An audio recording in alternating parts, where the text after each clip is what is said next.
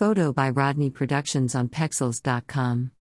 When we hear that a company donates a portion of their profits to charity, we feel impressed, gratified, and perhaps altruistic to a degree. And it makes sense, we are helping someone less fortunate. Who are we helping? It doesn't matter, does it? What matters is the good deed. Right? But what if we use some philosophic technology and examine the system of big charity that has grown to be a nearly half trillion dollar industry in our great nation? As a nation, the citizens of the United States donate roughly $450 billion a year to charities.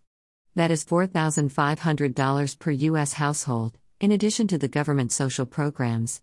This figure includes religious donations, which are the largest category of donations at about 30% of all donations.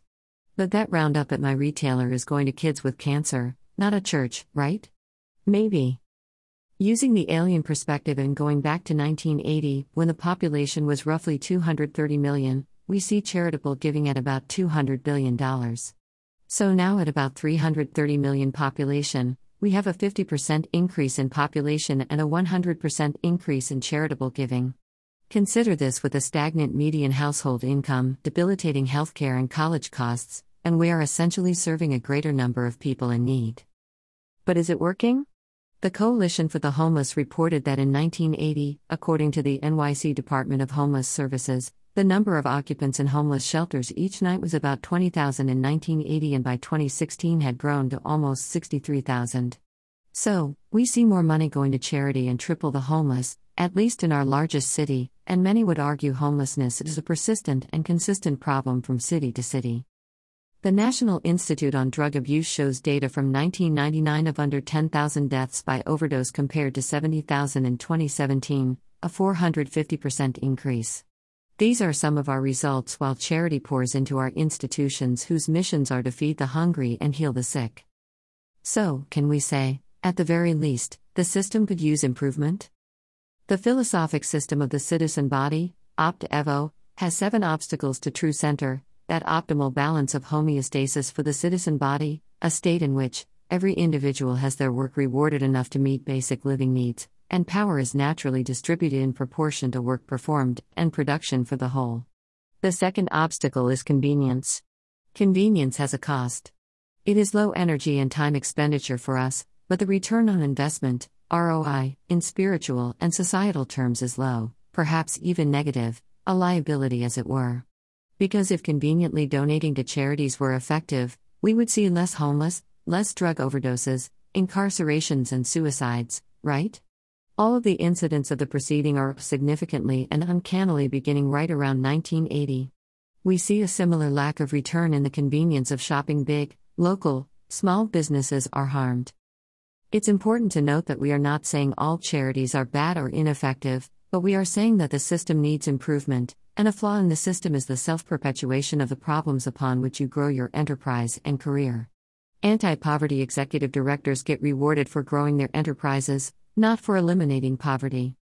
The Opt Evo philosophic system and the citizen body, TCB, were founded in large part due to the example of Angela Curry, our inspirational collaborator.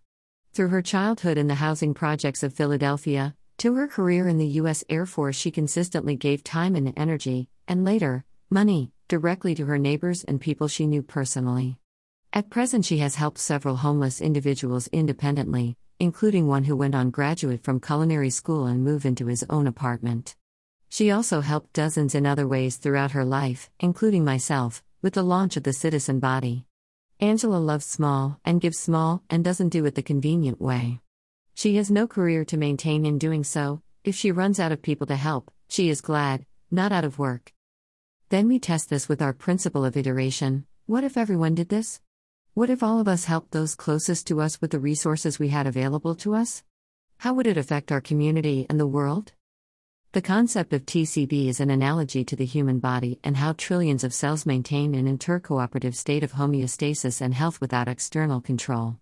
Each cell does its work to contribute to the whole. There is a process called cell adhesion in which cells bind together to benefit each other and strengthen communication and functions.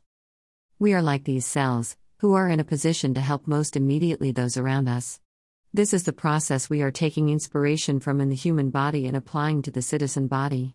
We see it working fantastically in Angela Curry, and we are in the business of providing education, resources, and assistance in helping us help ourselves. The powerful part is, this concept works in many arenas shop small, vote small, news small, and art small. And this is why we founded TCB. We can use our power, our money, our votes, our attention, and our admiration more effectively. And if we do it en masse, as the citizen body, we minimize polarization, maximize unity, and diffuse power more uniformly among 330 million, rather than create a large gap between a ruling class of egregiously disproportionate wealth and power and an underclass of working poor. There is no such analog to class in the human body. This is a flawed creation of evolving human beings who are discovering how to achieve homeostasis as one body, the citizen body, at true center. So, the next time we see a convenient and impulsive opportunity to donate, perhaps an experiment, forego, and look for a more personal and local way to use your power to heal the body of us and experience the difference.